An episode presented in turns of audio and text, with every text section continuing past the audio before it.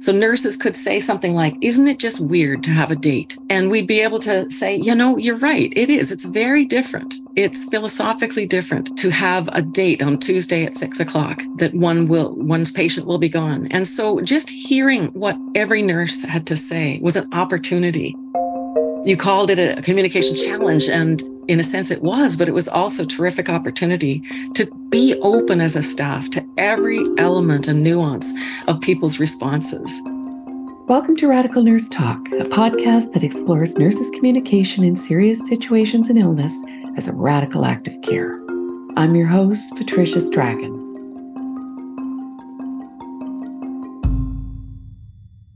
Has a patient or family member ever asked you about medical assistance in dying?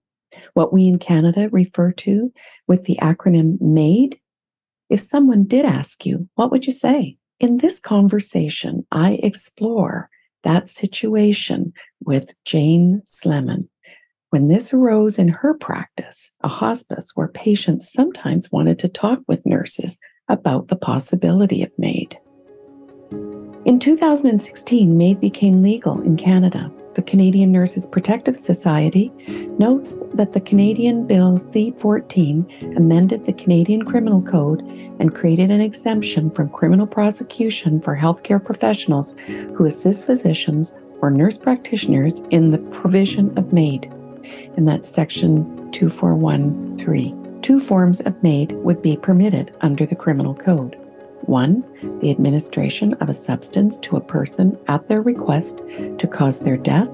And two, the prescription or provision of a substance to a person at their request so that they may self administer the substance.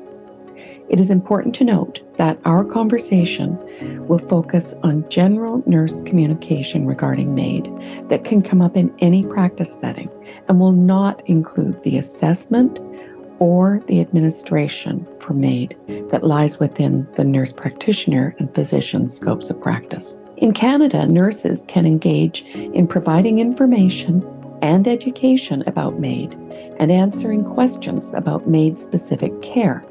Nurses cannot encourage, recommend, counsel, or advise a person to consider MAID Nurses listening should refer to the particular policies in their Canadian province or territory and practice within the scope of that legislation.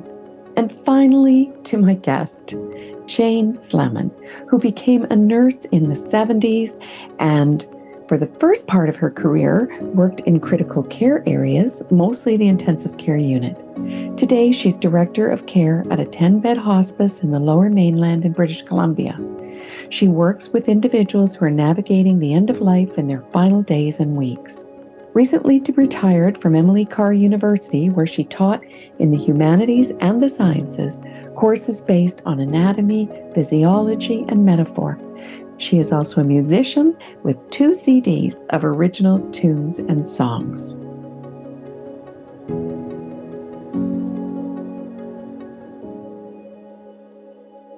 Welcome and thank you for so generously agreeing to share your uh, experiences and insights about working with nurses and who who may be uh, asked about MAID. Thank you, Patricia. Can you tell me how it came to be that you had to start thinking about helping nurses communicate with patients and families about MAID? Well, to back up just to where you were talking about uh, Bill C 14, I, I want to say that uh, since I have been nursing since the 70s, it, it has been a whole career of watching this come toward us. We called it euthanasia. We talked about uh, the 1972 uh, ruling that it was no longer illegal to commit suicide, and all the way to the 90s, early 90s, with Sue Rodriguez, who then challenged um, the present situation and said, if if I don't have the right to figure out when to die. Whose body is this? And then challenged us to say, if I, with ALS or Lou Gehrig's disease, don't um, have the ability physically to commit suicide, then what right do I have? I've, I've, um, I, she challenged that right. And so we watched uh, with great interest um, for decades these um, these rights arrive. Um, then there was um, Gloria Taylor in 2011, who challenged um, the the legal situation further and and said if I do have um, no right to do to uh, commit suicide myself, then I'm going to have to do it early because I too have ALS and I'm going to lose months of my life, maybe years, because then I'll have physically be able to do this. So that challenge was terrific, uh, effective, and uh, and then add to that the, the Carter case, which challenged uh, Canadians further and led to the 2015 um, Supreme Court decision to actually allow MAID. And so, uh, your question, when did the conversation begin? You know, it, it begins a long time ago. Uh, since nurses have always been asked the question, can you shorten my life? Is there something that I am taking? One of these pills in that little, you know, pill cup is one of these causing my life to be longer? Is it an antibiotic, an anticoagulant, something? Is there one of these that I don't need to take? And and so the question of can I shorten my life is as old as nursing, I'm sure. Um, and and that leaning in toward finding out what the person really wants. That conversation is just core to nursing. Um, so the conversation begins as the law is changing. And all of us really were anticipating this for years before it came. Um, so the conversation was just among us, right? Watching it come. And the place where I worked held a conference with um, hundreds of people and said, okay, this is coming. What does it mean to us? And, and had a panel discussion with a physician and other ethicists and, you know, various people discussing where uh, here it comes. And then before June 6th, 2016, when the bill was made law, people would come to us into our hospice and say, you know, I'm waiting for that date. I want to die on June 6th. I'm here to die on June 6th or a day after, but I'm just waiting for that day. So the conversation was around us all the time, Patricia, and it's been it's been more and more fascinating every single person who asks. That's interesting that the conversation is starting with the patient. Ah, sure. Making the request. Mm-hmm. I'm thinking that not all patients maybe want it, but people might want to talk about it. Maybe they want to explore it. You had a very, it sounds open uh, conversation about that as a possibility that people might be thinking about. So you were prepared a little bit in in thinking about it. How did your nurses respond to that? It's such a good question and it's nuanced. It's it's um there are many, many responses to it. And you've got as many, I guess, personal feelings about it as there are people and there are examples. Um, I felt that I, I my naive thought in the years before this came to the hospice uh, was that these are the people who have a prognosis, a short prognosis, three months or less. And so nature is coming for them. And uh, it probably won't be um, much of an issue in our in a in a hospice, uh, and I was completely wrong about that. And so there are dozens of examples that uh, we draw on as a team, and we talk about all aspects of these things because um, they are so interesting, and they are just part and parcel of the work that we do in finding out what people's values are and what their goals are which are you know the, the values of a person are the you know cultural ethical just the life pattern that they bring to the place. Um, and they may be different from every other family member. Um, but the goals of the individual are interesting too as some people for example uh, one fellow interested in physically suffering because as a buddhist he needed to actually engage in that more and hadn't engaged in it enough. And so people have very different goals. So the person who um, probably first said, I'm interested in MAID on, on June 6th, 2016, um, was able to uh, figure out where the how to do the paperwork and and just have it in mind what was going to happen. And she didn't she wasn't able to apply just yet but she she knew what was going to happen. And so we could talk about it all the way along on her journey and see uh, um, and help her. Um, she happened to die on june 6th uh, of something sudden. And so we we didn't get to see how that story ended but in fact we felt it was very close to what she was hoping for you are interested in how we brought the conversation together, we we had such interesting early examples. Uh, for example, a woman who's um, who had seen medical aid in, uh, in dying as uh, an option on TV and she hadn't been able to read in diff- uh, two different languages that she functioned in, but she knew that it existed. And when she asked her family about it, they translated uh, a different sentence for her to the home care nurse brought her into the hospice and refused to translate this request of hers, um, we felt that something was amiss. And so we got a translator in there and find, found out what she wanted. And she did have um, provision of MAID way back when we had to wait 10 days, which is an interesting other issue. We don't have to wait the 10 days anymore for most cases she did articulate what she wanted and was able to find provision and assessments. Um, in the early days, we wondered whether or not we'd have uh, have assessments on site because ours is a faith-based organization, and uh, we were able to articulate that these people who may be asking for medical assistance and dying need palliation and need our care. And so when people said, I've got the paperwork done, but I'm not doing well at home, we were able to say, come on in. So all of these different stories had another element of the puzzle for us and whether we um, could fully support them. So we, we as nurses just talked about what the needs were of the individual. And indeed, nurses came up with different comments all the time and it just is great to stay open and stay uh, on the level of interest in the story and in the individual, in the mystery of the, the spirit of the individual, in the desires, so that we can always talk about things and keep the lines of communication open. So nurses could say something like, Isn't it just weird to have a date? And we'd be able to say, You know, you're right. It is. It's very different. It's philosophically different to have a date on Tuesday at six o'clock um, that that one will one's patient will be gone. And so just hearing what every nurse had to say was an opportunity. Um, you called it a communication challenge, and in a sense it was, but it was also terrific opportunity to be open as a staff to every element and nuance of people's responses. Uh, so that would definitely come from your leadership. There was an openness that was created. Uh, that's what I'm hearing is that you created space for people to have those conversations amongst themselves around how this related to their nursing practice. You're so right. Um, we wondered at first, each nurse wondered at first, am I supposed to talk about this directly with the patient? How do I respond? And so uh, it's tricky in a faith based organization, but the uh, management, the organization itself said to nurses directly and right at the beginning, Never shut this question down. Always stay open to it. Remember, it's a Canadian right, and it is now an option for every Canadian, and we will support that. So, in your communication, remember that every every utterance can be a window shutting or a window opening, and this is an opportunity to keep it open and certainly uh, tell the person that yes, that I, I can, you know, we can further this conversation and I will re- relate that to the proper person.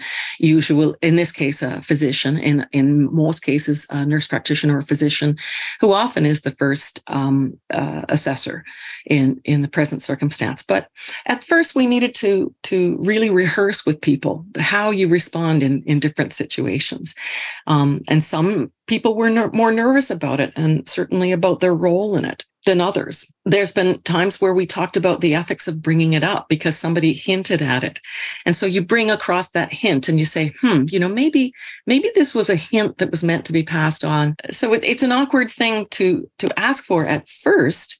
Um, but I'm noticing that people are quite able to ask for that injection thing, they might say, or a way to make this shorter, or isn't there something else you can offer that would make my life shorter? Or um, I've heard of medical assistance in dying. They, they, there's a range of the way people bring it up. Uh, so nurses have have a lot of different responses. Somebody says, "Oh, I don't think we're supposed to talk about that," and you, you can take that moment right away to say, "Actually, there are some things you can say," and keep the conversation open. That's so interesting because we we do talk about nurses uh, picking up cues from patients. Uh, that's something nurses are good at. You can choose to pick them up or choose to ignore them. And so you're describing lots of different ways that patients might start to feel out if there was an openness to talk about it. Mm-hmm. I remember one woman saying, "How long do you think I might live? Do you think it, it's a it's a week?" And I, you'd say, you know, that the phrases can be weeks to days or, or, days to weeks excuse me weeks to months i mean just a kind of a big range and and we always remind people well you know bodies are tricky people are tricky and the, you know something might might happen quickly that always is the truth for any of us. And sometimes we can really surprise ourselves by by being alive for a long lot longer than we expected to. So you you can state a range. But this woman was clearly focused on how many days do you think it's near 10? Because if it is near 10, I want to know if it's longer than 10 or shorter than 10. This was way back when in the first years where t- there was a 10 day waiting period, which was fairly strict. And so if I ask for MAID today, by next Thursday, do you think I'd be able to get it? And do you think I might be gone by then naturally? So what this woman wanted to actually play with in that conversation was here I am, the most vulnerable person on earth. I'm dying. I'm not able to do anything. But this is one thing I can do. And I want to talk about what I can do. And so her joy in getting the paperwork done and actually um, exercising her Canadian right was helpful for her because it gave her power. Her family was not in agreement, and she let them know that uh, they didn't get a vote. And that it really was an okay thing because it was this 10 days or that 10 days. And they came within a very short amount of time to understand her agency and, and the power that it gave her in her uh, vulnerable state. So sharing this with the nurses, I think, uh, you know, was it okay for me to talk about that? Of course it was. It was her agency that really was the core of the conversation. Uh, she figured out what what potential the moment could have recognizing that there's not always agreement between the patient and, and the family. Are nurses ever asked to have a discussion about that with either the family or or patient? Has that been your experience? You know, it's hard to uh, answer the notion of our, our nurses asked to have a conversation with them, but conversations come up where they come up at the bedside, in the hallway, at the water cooler. Um, and one responds. And I think that having lots of examples and, and finding our respect within us, within the complexity with which we respond to it. And I mean that like ethically, personally, theologically, philosophically, medically, practically. Like, you know, we have, we, you know, um, each request for medical aid in dying is different. And uh, it, it has a response in us. So you stand there with all of that complexity in the nurse and your professional role as a nurse to stay open and to absorb what the person is going through. Yes of course you do stand there and say you know here's how you're feeling. Just tell me more about that and and you know this is sometimes you say the, stick to the facts. This is what she said to me. You know this is this is the way she put it. Uh, just to just to let that lie in the air and and allow someone to absorb it um, and uh, see in their own minds whether that's going to be okay. Um, as well uh, many hospices have chaplaincy that's quite special. Um, chaplaincy is uh, attendance to this spiritual uh, aspects of the person uh, in any denomination, in any philosophy, in any realm of meaning and metaphor and um, the layers of the human. In one fellow situation, he was a from a Buddhist family and half of his family had had uh, converted to, to, Christianity, and so in his final days before his request for MAID he wanted to become a christian as well. And so then the this the conversation isn't about medical assistance in dying but the other big topic which is will i see you in the afterlife? That brings up the fascinating part of this story which is how do you feel about somebody else who is uh, choosing medical assistance in dying and a date for provision rather than a natural death? Does that change the way you stand beside them and does that does that change the way you hold the story of their life and the meaning of it? We can all help with that. I think there's so many things that you've touched on there. One i'm hearing is um, the nurse being very aware of themselves. I think you're saying uh, that you're creating spaces mm-hmm. for people to share versus fixing a problem or answering with uh, certainty about anything related to this. That people have a need to talk uh, people when you when you mean uh, are you thinking of uh, individuals and families or Yeah, yeah. all of us do need to talk this through i think what's been most helpful in the communication is sitting down um, together in the back room and saying hmm uh, how do you how do you feel about this one um, and i remember one that caused a, a certain amount of moral despair in a nurse because the uh, the individual uh, requesting medical assistance and dying gave different answers to, to about a dozen people.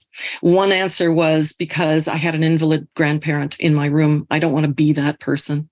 One was I I I learned I was dying. I'm not dying. I could have years. It's it, that is a burden to me another person she said uh, uh, i want to do this special event with you. That sounds fantastic. I am also interested in in fashion and we shall do this together. To another person she made plans for fish and chips and and that kind of thing. And then to another person she just said i i, I must go. I i am done. I'm really i'm done. And she said that to the you know the assessors the um, the chaplain you know various people the physician. And and so it was all happening at once. She was continuing her life with some people stopping her life with others. And that is her right as well.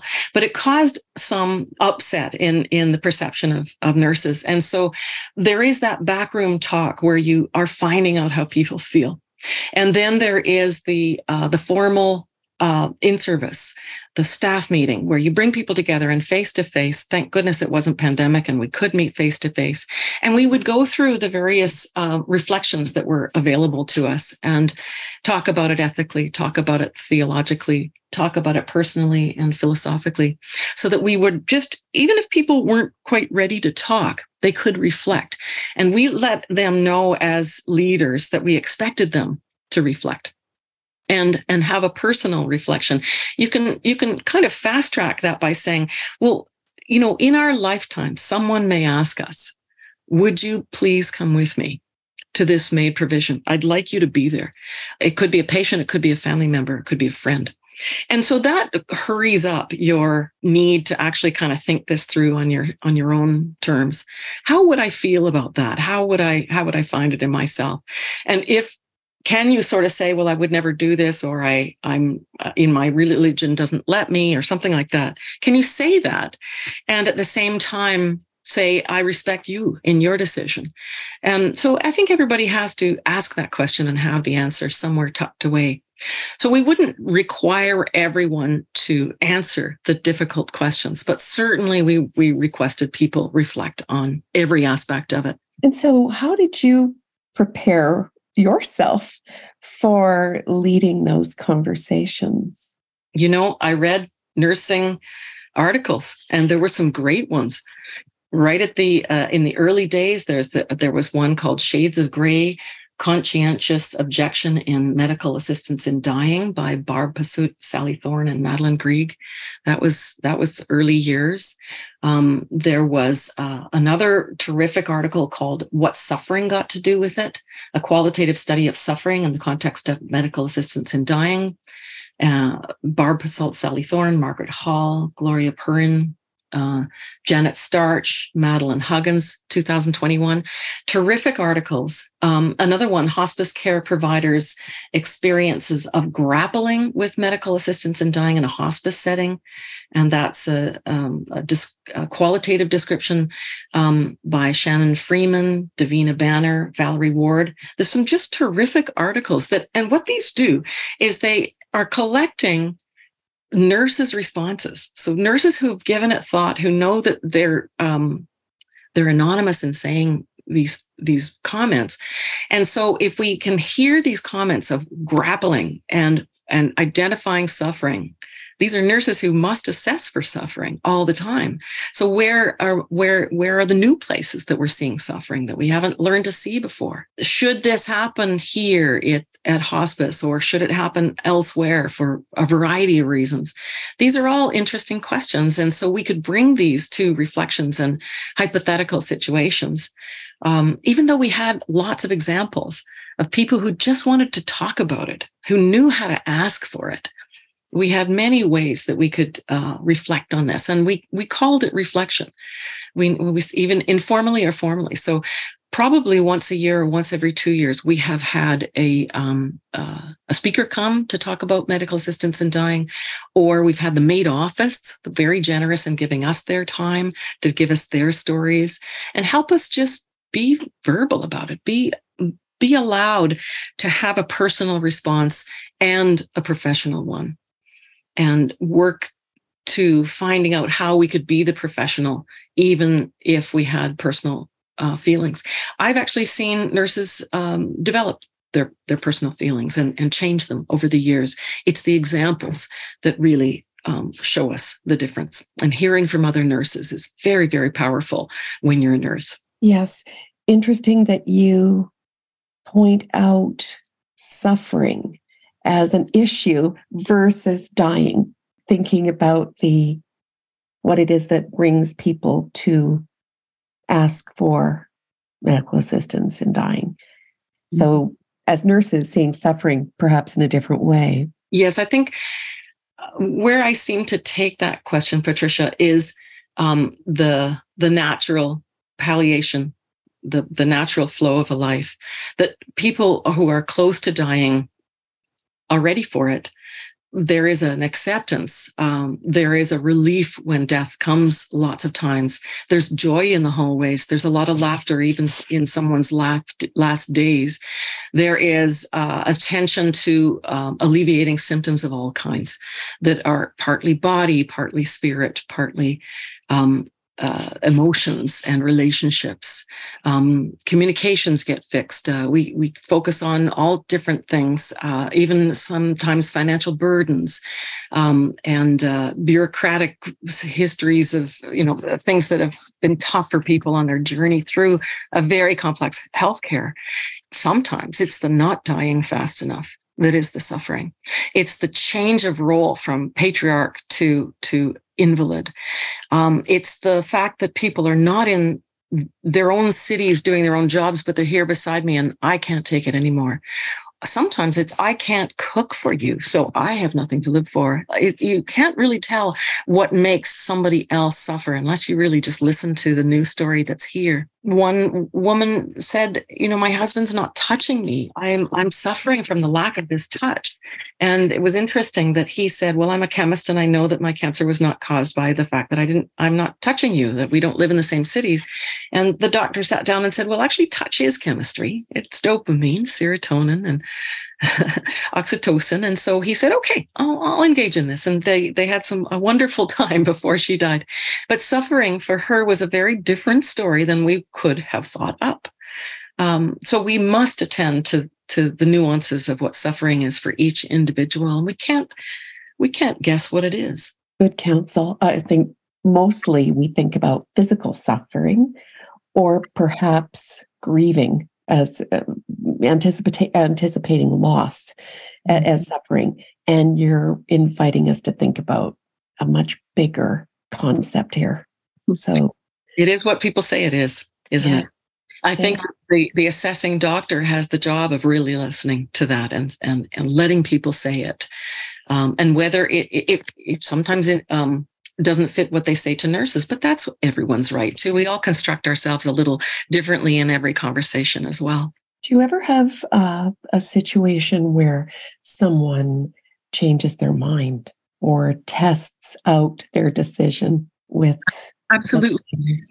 Thank you. I, am sorry to interrupt. There was a fellow who uh, was, he felt that he would feel more power and agency in his life if he just had the paperwork uh, done and he had the assessments done and everything got to yes. And the next question was, okay, what's the date? It's actually Tuesday at seven. Okay. And he was shocked and insulted. He felt pushed. I've, I only experienced that story once. Uh, other people would say, could it be Monday? You know, Tuesday sounds a little long, but uh, for him, it was no, no, no. I, I had no intention of causing a uh, having a date here. Um, so that I mean the, these uh, these are surprises. Um, another person said, um, you know, with their family all around. Uh, it was a neat setting actually because the kids and all the different uh, generations arrived in the room to have a good 10 people sitting around and they were very, very awkward. A chaplain came in and said, you know, um, I see this large cookie here, really large cookie here. I wonder if we could just all have one bite of it and recognize this moment of saying goodbye to grandma and helping people say goodbye. And they all did that and they laughed uproariously. And in at, at the end of that, um, the person um, said, uh, the person who was uh, scheduled within minutes to leave the building uh, said, you know, I might change my mind. I'm not sure this is the right date. And there was just a moment of pause in the room, and we we all said, fine, you know. But uh, the um, that's that is your right. And so we we we do remind people but especially with that hint uh, you, you want to be very careful with with that moment uh, a person said i might be back you know I, I i might be back and you just you you you want to say absolutely fine you don't want to be uh, interpreted as talking them out of it um, and yeah. saying, oh, no, no, no, we can com- completely call it off. Of course, you can call it off, but you've told them that ahead of time. And you let them know that you do let them know well ahead of that moment that there's any possibility. Of course, the agency that they are exercising right now goes right to the moment that they want to turn around. You, you know, you can let them, you can let them know that, but you you must not come across as as trying to talk them out of it as well. So these things are tricky bringing it up is tricky when it hasn't been brought up. And that also is tricky. You want to make sure that you're not uh, being part of their decision, you're just supporting their decision. For that reason, in a place that uh, has provision outside of the building, it's five minutes away, and uh, a, uh, a van that is uh, designated for for this purpose is paid for by the by our facility, um, and uh, the driver is told what the job is so that they would never uh, demonstrate some um, a negative attitude on on route or even surprise. They are on board and told. And so uh, then they meet uh, with um, people who uh, five minutes down the road are waiting for them and have a clinic that is private and uh, fine decor so that it seems like a homey situation. And in that moment um, it's important to just support people. So, is it difficult? Well, I'm thinking it is difficult. Um, your nurses are used to the patients dying. That is the purpose that they end their lives well, um, and that they're supported, um, so that that is the suffering is relieved in your facility. Uh, so these are diff- different circumstances in a way when nurses are saying goodbye to patients. Saying goodbye is such an interesting topic. And that's another piece of the communication. You know, it, it it's again, sometimes a nurse will say, oh, I just don't know what to say. And and you can help them. Uh, you can say, well, here's what I did. Um, or I I what I truthfully say is I'm not sure what I'm going to say until I'm standing in front of them, but something inside them lets you know what to say and what the moment is right for. Sometimes nurses uh, have rehearsed what they want to say ahead of time with me in the hall or with one another uh, and and sometimes they say i'm doing it for the three of us because uh, not this person won't see these staff members. Um, and so I'm, I'm actually going to mention these names. All three of us have texted today and we're all saying goodbye to you and something formal. People really seem to enjoy that. Um, uh, what i mean is individuals in the bed appreciate that because it normalizes that that uh, experience for them. Yes, there's there's no sort of uh, see you later uh, pussyfooting around. That this is the this is the day that we're saying goodbye to you. We won't see you tomorrow, most likely. Your room will be still set up for you until we're sure, but you know, uh, this is goodbye. And often I have said, this is what you've taught me and it's different every time. I and I, I give a moment to here's what i learned from your situation about agency or about choice. Um, you you mentioned patricia the you know the watching life ebb in different ways.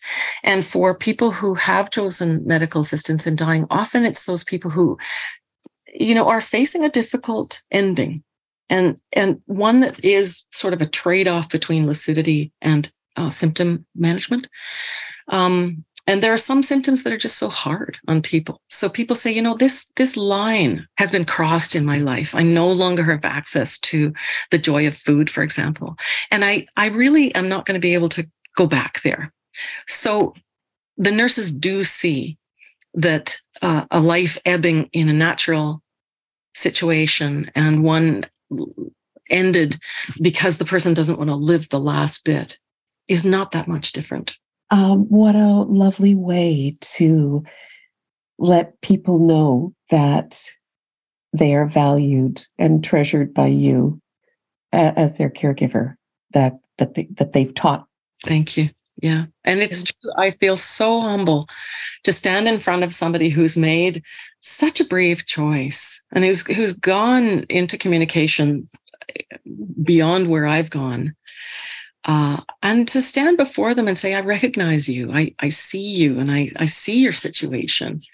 I appreciate what you have weighed out as um, coming to a place where you know we don't have provision on site and made the decision to be there because of the palliation that we can offer along the way. Even that, because people are told ahead of time that there is a provision here on site. So they say, okay, well, I will still, you know, I'd still like this. I'd still like this um, ability to come in and avoid a hospital. I can't live at home. I can't feed myself. I can't get up, whatever they're going through. And they do want to be there. I have heard you speak a lot about reflection and sharing. There is a reflective guide that has been that has been MAID. Do you want to talk mm-hmm. about that a little bit? The uh, made reflective guide for nurses. Yeah. What's that about? Gee, it's just beautifully made.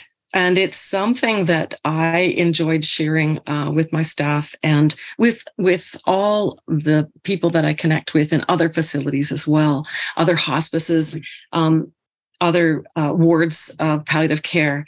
Um, but I think it's good for anyone to see, to see what nurses are are um, needing to reflect on these days. It has separate pages for um, different topics and the different difficult uh, moments that nurses have had. Um, the practical support of the family for example. How do you how do you behave in the room when provision is occurring? How do you behave ahead of time? Um, how do you talk about this with nurses especially when you disagree on a personal level?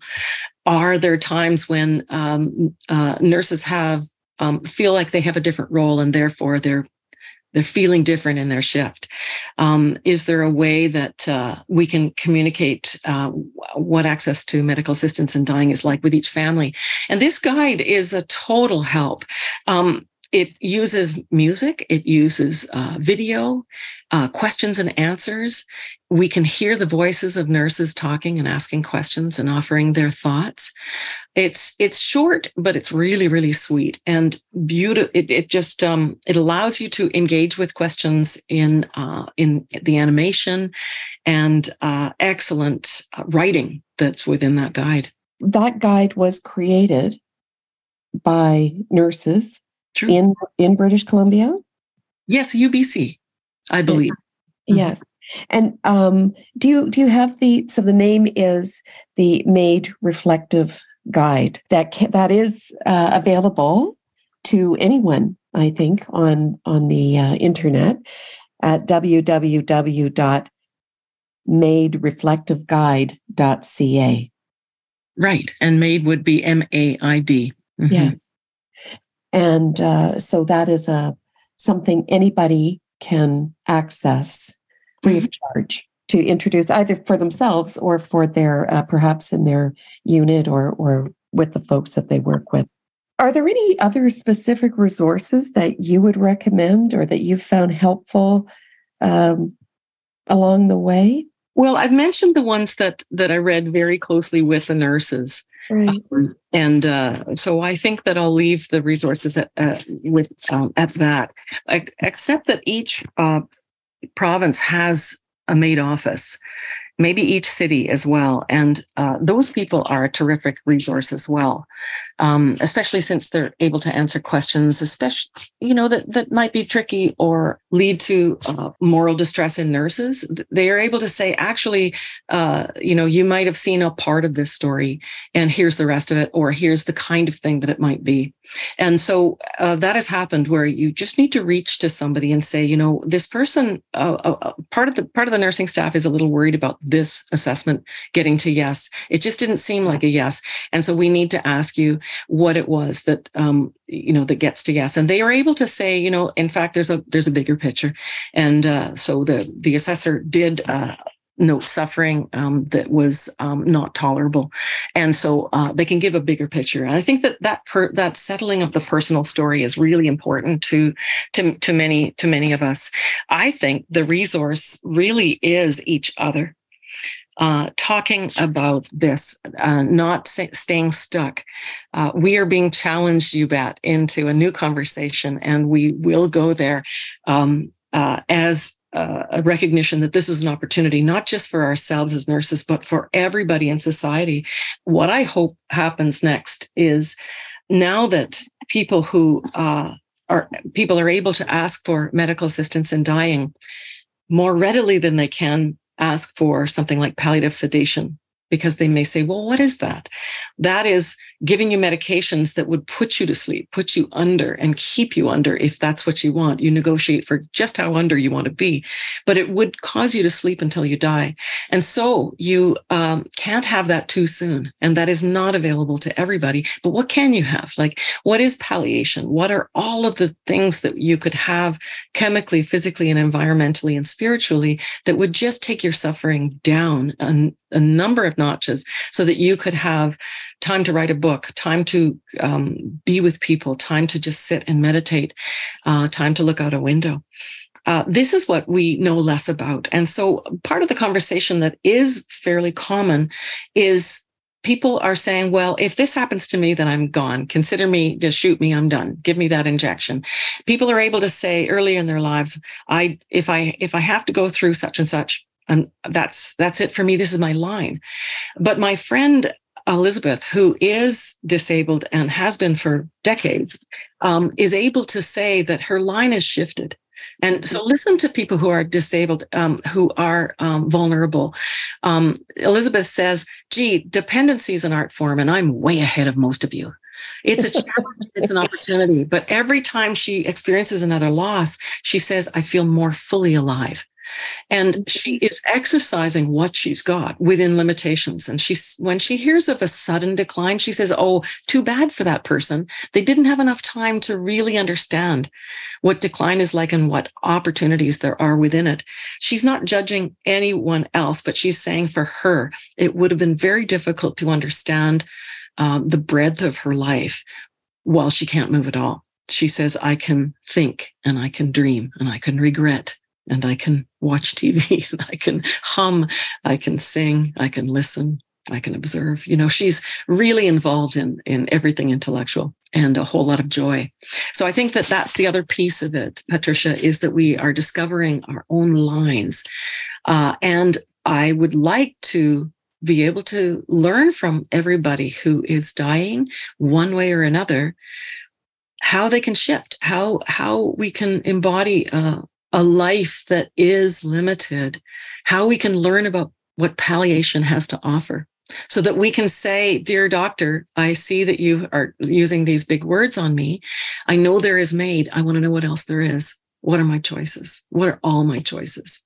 The point around the line shifting uh, is is notable. People can't really predict how they're going to feel. We think we can, but once we're there, we may feel differently. And, and so, as nurses, I guess you're saying is we should expect that our own lines, but also patients' lines mm. shift. Mm-hmm. So, good advice. We're going into territory that we don't know about. I really hope that we're not shy with one another as nurses and not shy with our, uh, our residents and patients. I hope that we stand beside those who are choosing one way or the other to die and fully honor the life that they have lived on the story they've their lives have created in ourselves, in our memories. Those are lovely words uh, for us to finish up on today. I I've really enjoyed hearing about your experiences and um, the wisdom that has come from practice and and your patients and families and nurses around how it is that we're present with people who are thinking about and deciding about living with decisions around medical assistance in dying and reminding us that it's not all about the decision about the yes or no um, that there is a lot around that a lot of conversation around that for that person and the nursing staff. So thank you, Jane. I really appreciate it. A joy to talk with you, Patricia. Thanks for listening. You can reach me or information about this episode on our website, www.radicalnursetalk.com. The producer editor of this podcast is Jeremy Ramos Foley, social media by Amy Strachan. And if you'd like to support the show, please rate, review, and subscribe. Join me next week for more Radical Nurse Talk. In the meantime, have a radical conversation in your practice. It can change lives.